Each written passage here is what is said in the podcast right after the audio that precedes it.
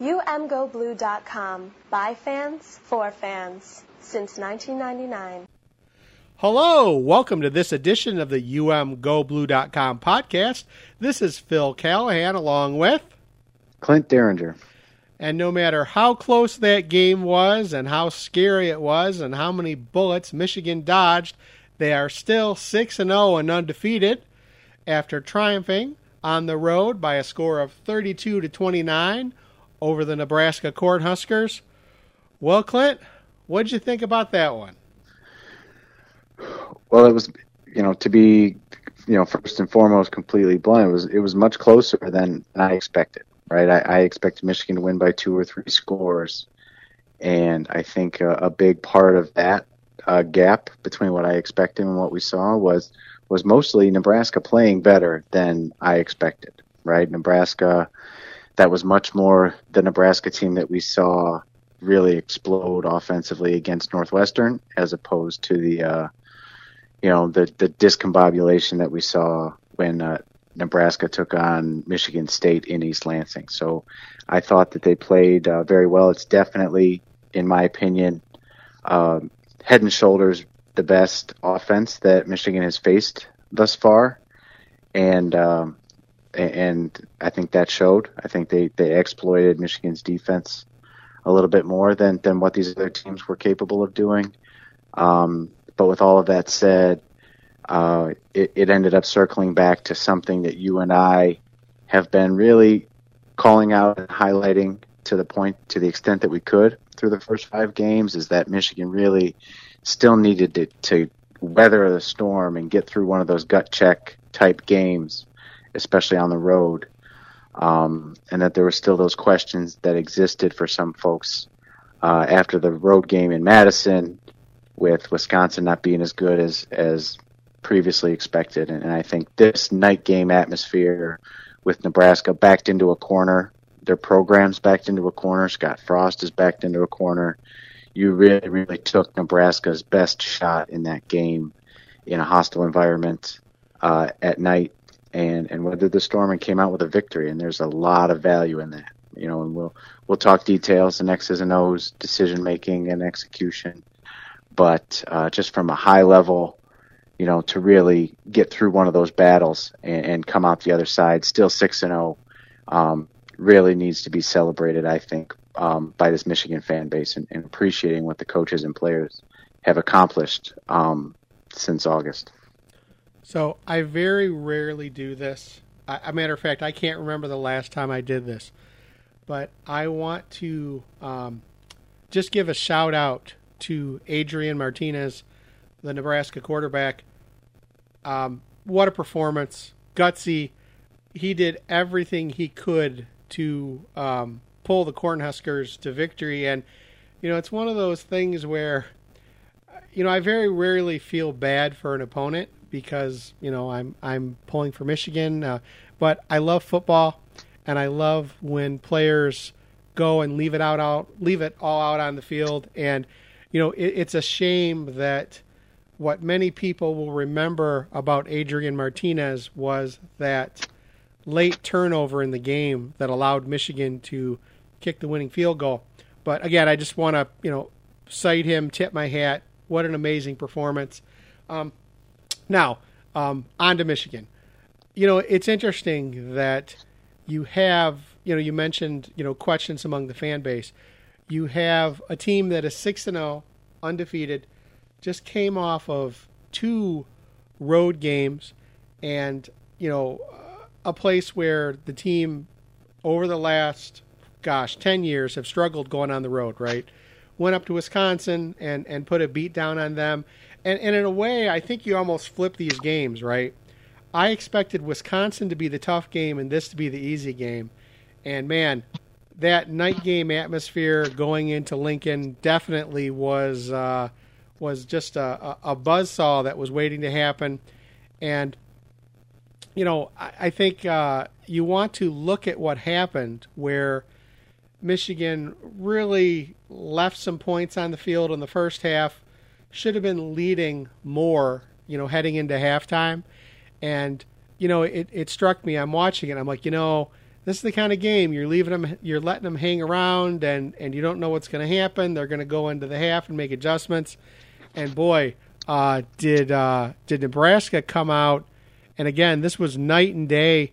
You could almost say that the first half was a little boring, and uh, you know, Nebraska comes out and just you know drops 22 points in the third quarter and just shreds the Michigan defense. Uh, you know, something that we really haven't seen too many times this year. And you know, kudos to the Wolverines for having the um, intestinal fortitude to not fold there at the end, and you know to keep putting pressure on. And again, you know, winning the game 32 to 19. And you know, it's interesting because you know there are some people who um, are still, you know, despite the victory, despite all the positive things, looking at the negatives. And I think that you really need to look at both. And um, you know, I, I guess I was surprised on one hand you know, I think I'm really happy that Michigan dodged a bullet and definitely was sweating it out.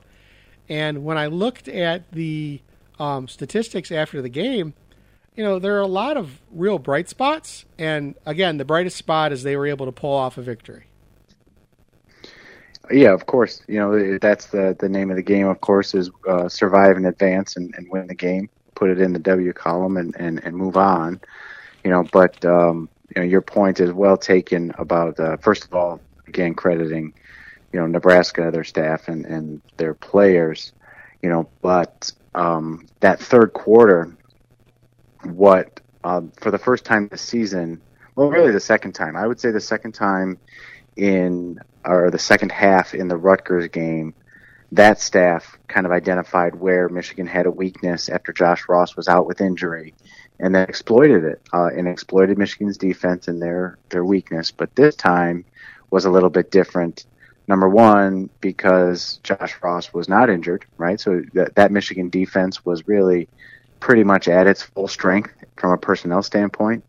Uh, and then also, I think Nebraska is just that much more talented. You know, number one at the quarterback position with Adrian Martinez as opposed to Vedral for for Rutgers, right? And then on the outside, and up front. So um, that that was a very similar uh, narrative or a very similar arc to that Rutgers game um, in the second half. But but Nebraska could really explode for quick scores. You know, they had a couple um, a couple situations where the ball turned over and they had a short field and they scored in one play, right? Just boom, right? Immediately, you know, kind of felt like a, a Mortal Kombat, you know, 10 hit combo and just kept coming and, and Michigan needed to come up air. So um, that that offense that Scott Frost has really can make you defend every corner of the field vertically and horizontally, and they uh, exploited the younger linebackers again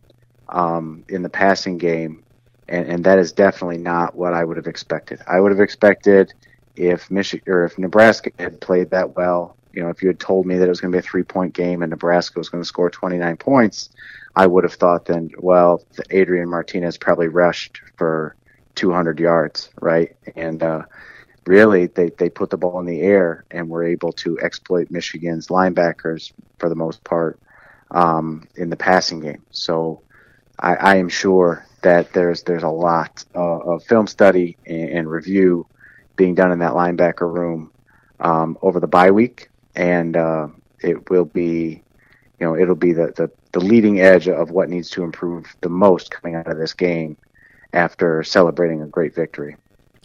So the other thing that kind of um, that we've seen, right? I think that Michigan is blessed with two incredible running backs, right? And you know the way things were lining up, you know we talked about boom and zoom, right? I would say the way the first couple games broke out, you know, I, I was expecting Blake Corum to be in the Heisman discussion at this point, right?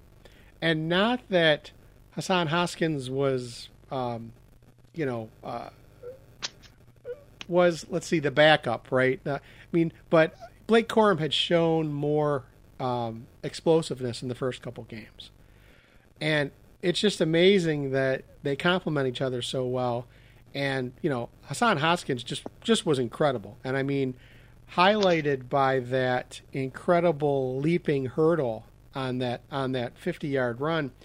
And and I'll tell you, it's one of the only times that in recent history that I remember watching a Michigan game saying run more, run more, right? Like I I really was calling for Coach Harbaugh and Josh Gattis to feed Haskins the ball more in the second half, not less, as opposed to normally um, when things are tight, I want to open up the offense and, and attack downfield. So just, you know, but what's interesting is when you look at the stats, right? Haskins ran for 123 yards and Corum ran for 89. That's not chopped liver. I mean, that's really, you know, Michigan had over 232 yards on the ground. And for me, when I think back to where we were the last couple years where the running game was kind of stalled – um, it's amazing to me to see that, you know, here we have two backs that, um, you know, one's 123 yards, one's 89. Just, you know, that two backs that complement each other. And, you know, even looking at Cade McNamara, um, again, there's there's the people who are, are screaming for his head and screaming for J.J. McCarthy to take over the starting position. You know, uh, McNamara threw for 255 yards, right? And again, you look at it and, you know, could he be better? Sure, everybody could be better. But I, I keep, you know, wanting to focus on, gosh, we're 6 and 0. And, um, you know, it, I think it's um, interesting that, and, and I think it's kind of a residue of how tough things have been the last couple years that. Um, I don't know if the if the fan base knows how to deal with success at this point, right? It's it's they want to nitpick everything and look at all, think about all the things that could have gone wrong rather than focusing on the things that went right and that Michigan is heading into the bye week undefeated. And I, I got to tell you, I didn't see that heading into this season. I don't think that you did. And and again, you know, you mentioned you thought Michigan was going to win by two or three scores. You know, I had adjusted my prediction that it was going to be a blowout.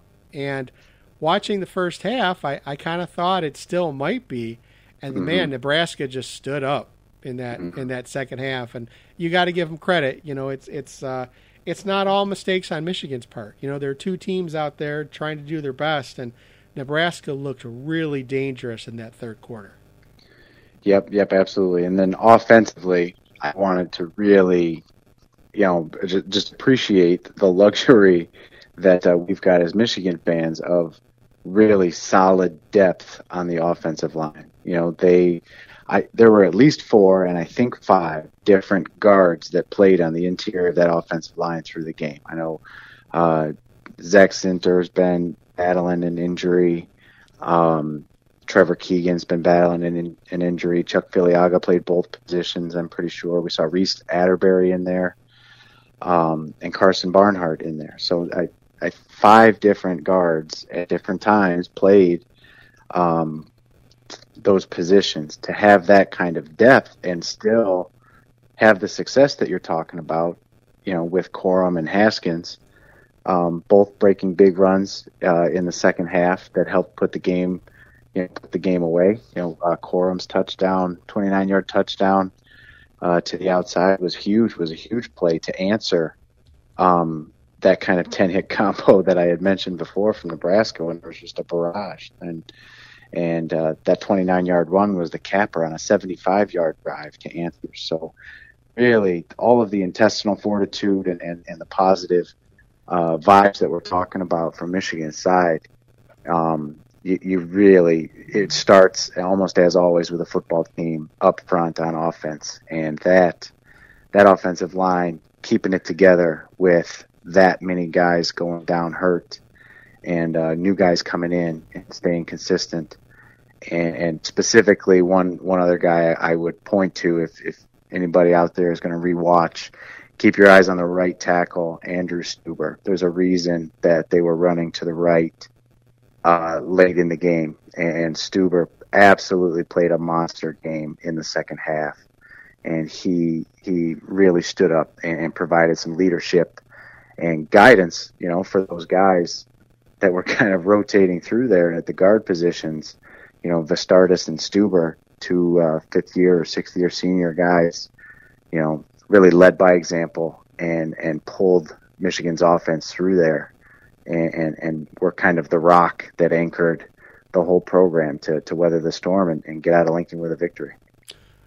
You know, I want to give a shout out to Coach Sherrone Moore, right? The offensive line co-offensive coordinator. There were a lot of questions coming into this season about why did Michigan make the change in coaching on the offensive line, and um, you know how successful he was going to be, and in the run up to the season and, and even during the season, we heard from Coach Harbaugh saying, you know, we have a number of offensive linemen. We can rotate them in. We can yeah, we can eight. we can go. We're very deep, right? Mm-hmm. And the skeptic in me says, yeah, okay, that just means you haven't had five guys grab the jobs, right? I mean, that's, you know, and again, I will admit to being kind of shell shocked from the last couple years as well. So when I heard, yeah, we have all these different offensive linemen and they're interchangeable and they can, you know, it's just next man up, I was like, oh, great. That just means that, you know, nobody has really set themselves apart. Well, what we saw versus Nebraska was the proof in the pudding, right? Next guy up, next guy up. And it was interesting because you heard the commentator saying, oh, man, Michigan's, boy, they're hurting on the offensive line. And it really was, well, we get to, we get to see if um, they're, they're as deep as they said. And the answer is yes. Now, you know, it, it, it's not a bottomless pit. I mean, you're, you're at some point, you know, you're, um, you know, and I always think back, like you said, if Stueber were to get hurt or you were to lose a center, but it really looks like that Coach Sherrone Moore has been able to coach these guys up, and you know, I, I don't think that people um, completely understand the difference between what a guard does and what a tackle does, and how important it is for if you're going to swap a guy in and out for them to understand exactly what the roles are. And and again, let let's also call out, you know, you had the Nebraska defense pulling all kinds of shenanigans to uh, to disrupt the offense. They were playing in a night game. The crowd was loud. Um, there were some questions there on exactly, you know, on you know the offensive line the offensive line will communicate with each other even when they're up in the line they will talk to each other they'll they'll you know talk and it being that loud made it very difficult so mm-hmm. I think what they did um, you know again you called out uh, for people to watch the the game film i would say if you want to uh, really observe an offensive line uh, just performing at a very high level when I rewatched the game, I, I, was really impressed. So again, kudos to the offensive lineman and kudos to, to Coach Moore. Yeah, and, and one last uh, note there with uh, the comparison with what Coach Moore is doing this year. You and I, like I said, we had many offline conversations in the off season about what what it meant. You know, why were they moving on from Ed Warinner, and, and was it was it pro Sherrone Moore, or was it a, a bad mark against Warinner, or what's going on? And interesting to compare before and after. So I'm going to use 2019 as a comparison, right? And remember, there were four uh, linemen on that 2019 um, unit that went into the NFL draft. The only one that didn't um, was drafted after the 2020 season, Jalen Mayfield. You know, the other three guys in that 2019 offensive line all went in the 2020 uh, NFL draft. And when I compare the uh, the expected points add, added, right, which is basically the the number value of the play that you run based on how you improved your position on the field. Right now, the 21 team with garbage time removed is adding, you know, 0.295 points per play, 295.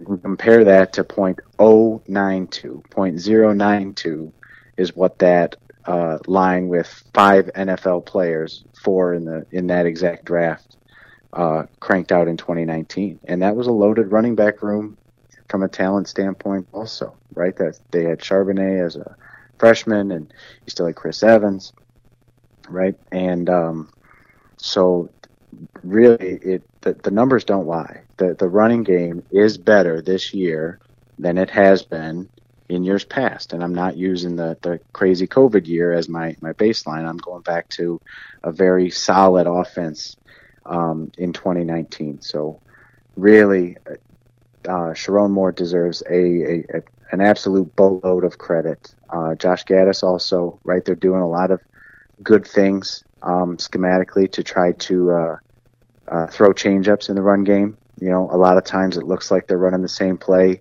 up the gut, so to speak. Um, but they are really changing the blocking schemes and, and adapting against multiple fronts. And uh, it's been it's been really solid, and there's still room to grow. Um, I think the quarterback run game and, and how they're trying to use JJ McCarthy going forward is another wrinkle that really is going to help the run game so that that backside defensive end has to uh, respect the quarterback's ability to run. And uh, that's only going to help. And, and I think the last big point I would say as we're kind of peeking over the hill here at the back half of the schedule is that I think that Michigan may have just played the two best defenses um, that are on their schedule. You could make an argument for Penn State. They are certainly a really, really good defense. Um, probably not as good against the run as Wisconsin, and, uh, and and, I would argue that Nebraska is pretty pretty solid too. So, um, Michigan has shown that they have the ability to to still be successful against these very good defenses, and there's there's a lot of credit that needs to be to be given to the players and to the coaches for that. And I'm I'm excited to see how they meet the next challenge. You know, there's some big big challenges on the back half of this schedule. So six and zero oh is great, you know, um, but uh, there's there's some pretty big challenges ahead, and I'm I'm excited to see how this team kind of uh, tackles those. So, we've talked about the good. Michigan is undefeated, six and zero. A rising program, a rising power again, um, back to being ranked in the top 10. But, you know, as I like to say, you know, the same way that I thought after the Rutgers game there were some warning lights on the dashboard, there are definitely some warning lights on the dashboard of, of this undefeated team. And again, I'd much rather be talking about questions and concerns being undefeated than, uh, you know, I think about what it's like over on the other side of the field right now with Nebraska being three and four and one and three in the Big Ten. I, I, I would uh, I'd much rather be talking about issues with a six and O team than trying to dress up a three and four team. Um, so again, what was interesting to me is that, um, you know, uh, again, and and I, I want to compare this to to the Rutgers game that um, a Michigan defense was pretty dominant in the first half, and and again, as you mentioned, in that game, um, they had an injury. You know, Josh Ross went out, and I was thinking as I was watching this second half, going, "Man, what's the excuse today?" Right? Um, and again, Nebraska came in, dialed up an attack, and uh, definitely, um, you know, exposed it. But but but what's interesting is that again, yeah, they scored 22 points in the third quarter, but then Michigan made adjustments and, and Nebraska scored a touchdown in the fourth quarter, right? So what's interesting to me is there's definitely some warning lights on the defense. Um, I am not as defensive savvy as you are. Um, I want to go back and, and uh, I'm gonna I'm gonna watch this game a lot over the next. You know, we have the bye week coming up, so have some extra time. So I have some questions about exactly, um, you know, how Nebraska was able to attack Michigan, exactly um, what teams further down the schedule can replicate that attack. And the concern I have is that, um, as well as Nebraska played, I don't think they're the most talented team in the Big Ten. Um, you know, maybe the top half of the Big Ten. So there are definitely some uh, some talented teams coming down the road who are going to break down this game film and, and look for different ways to attack Michigan. You know, the other thing that, that I came back to was as as much as um, you know, I'm a fan of Cade McNamara. There were there were a few there were passes we just missed, right? Um, a couple passes, and and again, you're you're never going to be perfect. There's no quarterback who's perfect, but I think that um, you know he's either really close to being a dominant quarterback or we're really close to understanding that this is what we have, right? And and I I don't I don't think that he's done as a player yet. I believe that um, he does have the skill to reach uh, another level, but um, I haven't seen that yet. And and I, I guess I, I don't mean that as a criticism, just more as an observation. Yeah, I I I think that, that both of those points are are certainly very well put. First with the defense. Um, again, I think it's youth at the linebacker level. Number one, um, Junior Colson and Nikhai Hill-Green are really really playing well, but they're learning on the job. Right, both of those guys. Not only are they young in terms of being freshmen and redshirt freshmen, but did not get you know Junior Colson was playing high school football this time last year, and Nikhai Hill-Green did not uh, get a lot of meaningful reps last year, even uh, with the struggles that this defense had uh, in 2020. So those guys are very, very much right now learning on the job, and, and the the parallels that I mentioned earlier with with Rutgers kind of attacking those guys uh, using the read option in the quarterback uh, Nebraska, instead of using the read option as, as I thought that they would try to duplicate, uh, what they did was use tight ends and running backs in the passing game to uh, to try to create coverage problems for those linebackers, right? So um, as as you're rewatching, you'll you'll see that right on their big plays. Um, you know, rewind for the guy who ended up getting the ball, see where he started, and then watch the first couple steps of the linebacker who ends up the closest to him. He, he probably took a couple steps in the wrong direction at the start of the play for different reasons, right? And and again, I chalk it up right now to youth uh, and, and, lack of experience. So I expect them to keep getting better on the on the offensive side of the ball. Uh, Cade McNamara definitely is, is still missing some throws. Um, I think a big part of that is he errs on the side of caution, right? He he he uh, I would make the comparison to to kind of a savvy golfer, right? He knows where to miss. so so yeah, it'd be great if you hit it right down the middle in the fairway all the time, but you know, missing left might be, you know, water and missing right is a little safer. He he tends to err on the safer side of the miss, right? He he misses out of bounds. He misses short, right? Where where the on the deep balls he misses short rather than long more often than not. Um, so that the receiver still has the, a chance. So to me, he kind of manages his misses in terms of the mechanics of actually throwing the ball. Um, and his strength is is reading the defense before the snap, right? Using motions and other things to kind of understand what he's looking at, make sure that they're in that they've got the right play call and the right protection. I think that's his main advantage right now over JJ McCarthy, and it's why he'll continue to be the starter as long as he's playing well, in my opinion but where he needs to continue to grow, just like those linebackers, are the post snap reads, right? There, however, the, the quarterback coach, Matt Weiss, and Jim Harbaugh and Josh Gattis are teaching him to go through his progressions in the passing game, right? It seems like he either doesn't get off of his first read or makes a makes some poor reads, uh, whether it's in the run game or the pass game. Um, one when he is decisive, uh, he delivers the ball and things are fine. But his biggest opportunity for growth um, certainly is in processing the information from receiving the snap of the ball, getting his feet kind of set, you know, where he wants to throw the ball, and and, making a decision um, that involves more than just his first main target receiver. So we will see him continue to uh, to grow, right? Because that's something that you get better at with repetition. So I think the Cade McNamara after the bye week is going to be significantly improved from even what we've seen. And I, I tend to agree with you that McNamara has been solid, right? Solid. I think you'll take that. You know, one, one particular turnover in six games. The the interception in this game was his first, right? Uh, he's only been sacked one time, also in this game. So he's he's doing a lot of things right that don't necessarily fill up the box score. He's made some big throws down the field. He's been, you know, better than average on deep throws, and I think he will continue to get better uh, in the passing game. And he has shown some really strong leadership traits that I think are, are invaluable with uh, with what this team needs right now.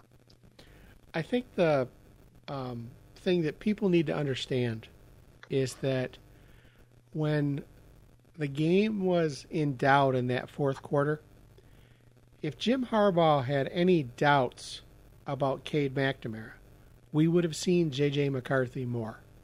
And I remember as I was watching the game, I'm like, well, we're going to find out who has Harbaugh's confidence. And it's very clearly Cade McNamara. Now, I believe, and again, I, I, you know I've been going back and forth on, you know, can I make a really strong argument that you need to completely ignore uh, J.J. McCarthy? No, I can't do that. Right.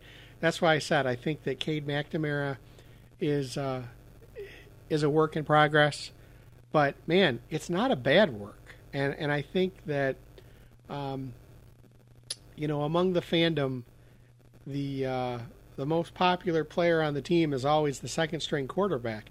Mm-hmm. And you can understand that when the team's losing. But gosh darn it, people, the team's winning, right? I just I sit here and I'm like, you know, uh, I think uh, especially in the Michigan area, um, it's hard to ignore the impact that uh, the Lions have, the, the NFL Detroit Lions, right? And you look at it and you're like, well, yeah, but this team is six and zero, oh, and uh, I'd much rather have some you know, have some things that our quarterback needs to work on than, mm-hmm. you know, having a number of losses, right? Mm-hmm. And um, again, I, I just, uh, I, am you know, I was driving around today and I was listening to talk radio, and it seems to be the foregone conclusion among. Um, now, there there are people who just want to stir up controversy. Detroit Free Press, um, and then there are other more um, balanced um, commentators, right? And I, mm-hmm. I'm surprised at how many people who are usually pretty balanced, who it seems to be a foregone conclusion that if Michigan is going to have a stellar season, that the author of that season will have to be J.J. McCarthy, right? And and I I just I just don't see that right now. Do I have questions? Sure.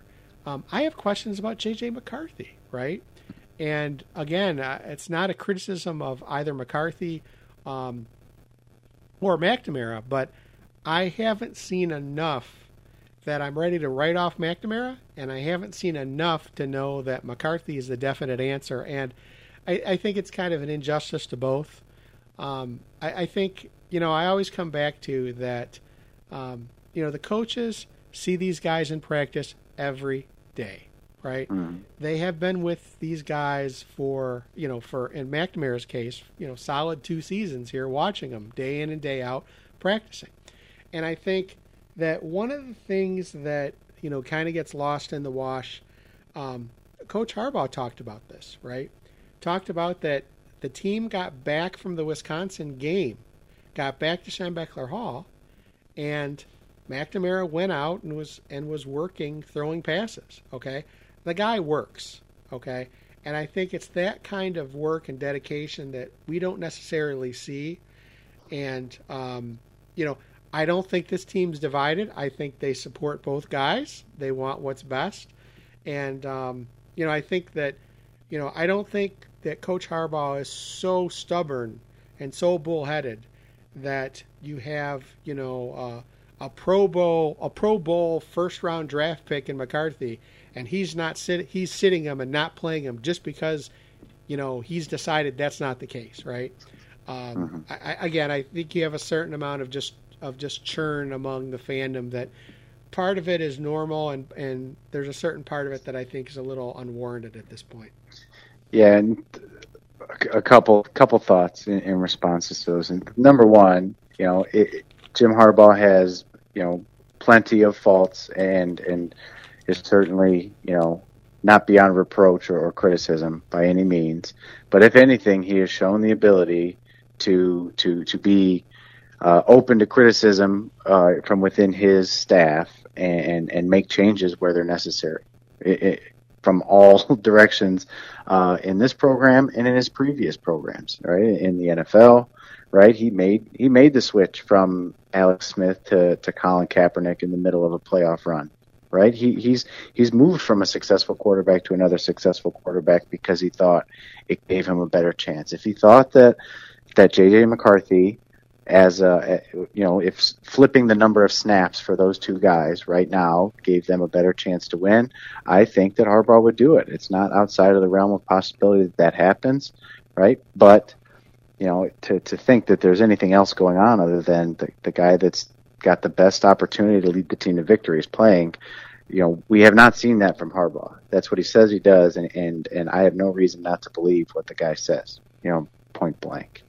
Uh, in terms of Cade McNamara, uh, another thing that we have to remember is that, to my memory, he only started one game last year, Penn State, and got hurt, couldn't finish that game. Right? He came in in the middle of the Rutgers game before that, you know, played very well, earned the starting job from Joe Milton, and then got hurt, and then Michigan didn't play again after that Penn State game. So that you know by my count one last year and six this year that's seven starts for Cade McNamara. That's not a ton of experience. You know his first two starts on the road were these last two weeks.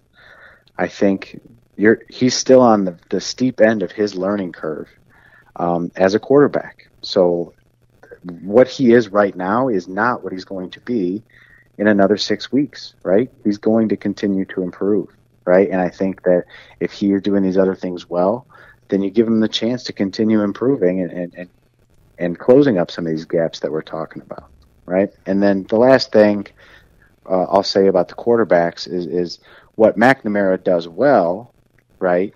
Um, with reading pre-snap coverages and alignments and, and getting the line into their protection and getting the, the offense into the right play, where Cade McNamara does have a, a great um, advantage over JJ McCarthy is in practice reps because Cade McNamara has been with the program for now in his third year, right? And McCarthy has been here since the you know uh, an early enrollee in January.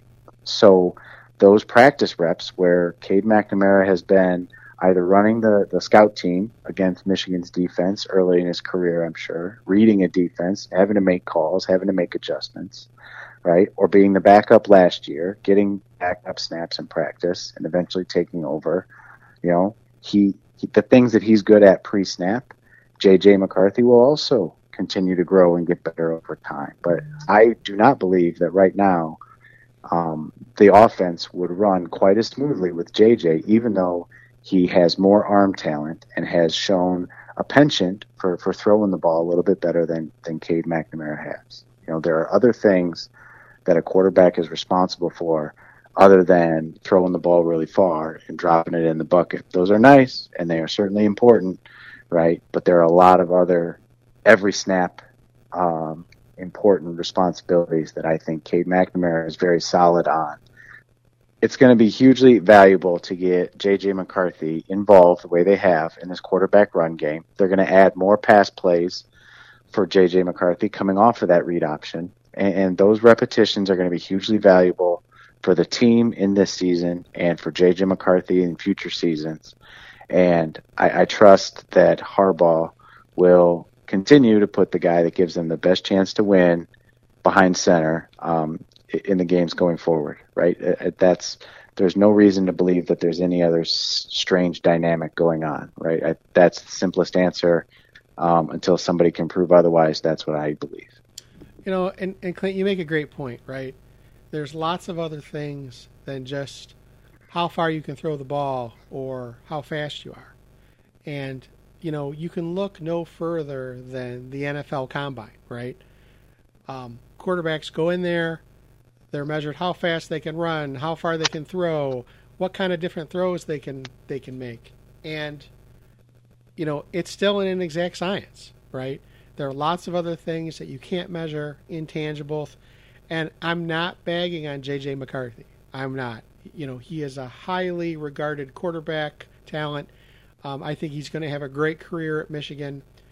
Um, this is directed at the people who see a few plays and um, um and again, it's all opinion, right? But the when you deliver it as it's a fact, right? Well, obviously, um, you know, if Michigan's going to be super successful, you know, McCarthy's going to have to take over the offense. Well, maybe, maybe, right? But I'll tell you, there's no quicker way for a coach to lose a team than if McCarthy was lighting up practice every day and McNamara wasn't. You know, that's how a coach loses a team. We're not hearing that, okay? And again, I think that one thing that I think Coach Harbaugh has shown growth in is that he wasn't prone to give the backup quarterback a lot of reps his first couple years here, and I think that it it hurt Michigan. Okay, so I think that it's great that they're both getting. If something were to happen to one or the other, I have confidence that uh, the other could do well. And again, it's it's just uh, you know I kind of feel the same way about Boom and Zoom. You know Hassan Haskins and uh, Blake Corum.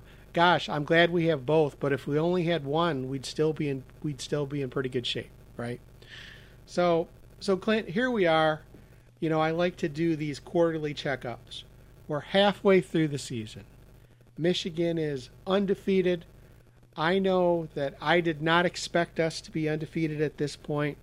Um, I, I expected Michigan to have two losses and to be bruised and battered, but but uh, rising from the canvas to to hopefully put together a strong back end of the season.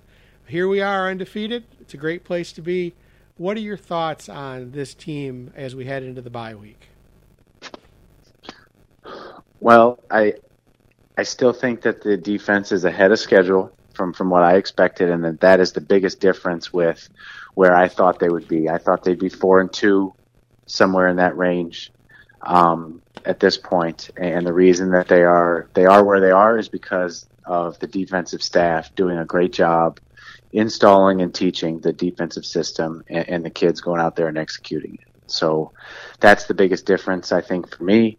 Um, and then closely followed by number two, uh, the success of Sherrone Moore that we talked about with the offensive line and that run game. So, I, I obviously I'm, I'm extremely happy with, with what we're seeing. There are still major rooms, uh, you know, gaps for improvement. Um, and then looking forward into the third quarter of the season, so to speak. Um, I don't think I, I certainly didn't expect the showdown in East Lansing to be uh, quite the heavyweight matchup that it's starting to take shape.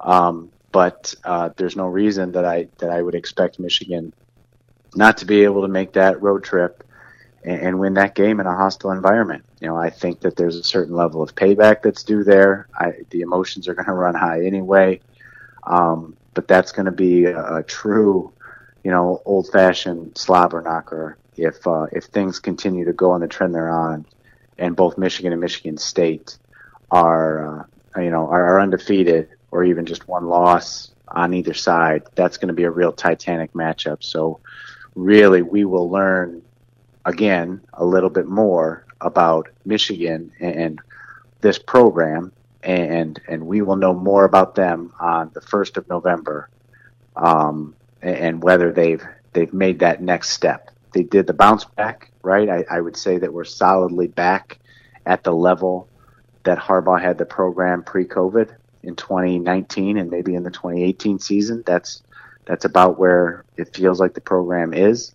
So then the, the questions come back that were valid in 2018 and 2019. Can they take that next step and and, and be a true contender to, to win the Big Ten East and, and beat the team in Columbus and, and get to the Big Ten title game. That's um, that's what the outlook for the season is. You know, that's always the standard for the program, but now it's a, I think it's a realistic question to ask and, and to start trying to really pull apart the information that we have and see um, whether that's realistic uh, to expect that to happen or not.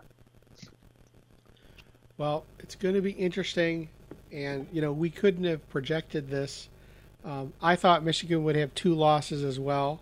Um, I agree with you there, and I'm happy to be wrong. You know, we're heading into the bye week, and, you know, again, this month is critical. We had the two away games, Wisconsin and um, Nebraska, and it ends with an away game at Michigan State. And like you said, I don't think anybody would have predicted. You know, I wonder um, what's the biggest surprise? Michigan being undefeated in the conference or Michigan State? And I'd have to say Michigan State, right? I mean, they have really bounced back. Um, you know, they announced themselves last year with that win over Michigan that we thought was really fluky. But when you look at how the program has come together, um, looks like they're definitely definitely on the rise, and uh, it looks like if both teams can keep it together, um, you know you're going to have two top ten teams nationally ranked heading into East Lansing, and again, not only will it be will it have the attention, the eyes of, of Michigan on that game, but the eyes of the nation. And it will be an opportunity for one program or the other to announce themselves. So, um, definitely, uh, I'm glad to see. I think Michigan is ahead of schedule, and um, you know, looking forward to it. So, I think that's going to do it for this edition of the UMGoBlue.com podcast. This is Phil Callahan along with Clint Derringer. Go Blue. Thank you for listening to the UMGoBlue.com podcast. All rights reserved. Search for UMGoBlue.com on iTunes. Go Blue.